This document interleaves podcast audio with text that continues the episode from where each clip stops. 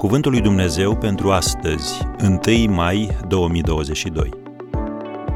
Înfruntă-ți îndoielile. Toma le-a răspuns, dacă nu voi vedea, nu voi crede.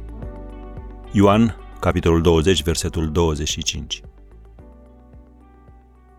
Toma nu a fost de față când Domnul Isus li s-a arătat ucenicilor prima oară după înviere. Și la fel cum suntem mulți dintre noi, experiențele altora nu au fost suficient de bune pentru Toma. Trebuia să le aibă pe ale sale proprii. Și Domnul Isus a făcut tot posibilul ca să le aibă. De reținut faptul că Domnul Isus nu l-a subestimat pe Toma pentru îndoielile sale, ci el a înțeles că orice întrebare care se naște dintr-o inimă sinceră nu este o interpelare sceptică, este o căutare a adevărului. Biblia ne spune, în Ioan capitolul 20, de la versetul 26, după 8 zile, ucenicii lui Isus erau iarăși în casă. Și era și Toma împreună cu ei. Pe când erau ușile încuiate, a venit Isus, a stat în mijloc și le-a zis, pace vouă.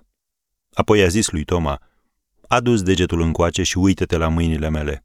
Și adu-ți mâna și pune-o în coasta mea. Și nu fi necredincios, ci credincios.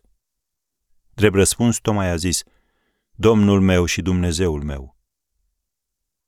Putem extrage două învățături importante din această istorisire.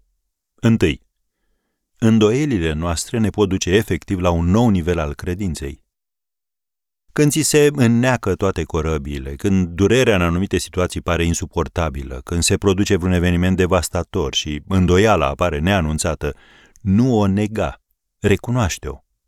Perioadele de îndoială devin săl de învățare atunci când te conduc la Dumnezeu pentru răspunsuri.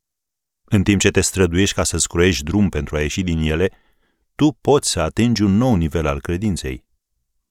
Și o a doua învățătură, îndoielile te pot conduce la o relație mai profundă cu Domnul Isus. Mărturia altora nu te va aduce prea aproape. La urma urmelor, ai nevoie de propria ta experiență personală cu Domnul, nu-i așa? Și o poți avea. Toma a început prin a se îndoi de Isus și a sfârșit ca martir pentru cauza sa. Gândește-te la asta astăzi.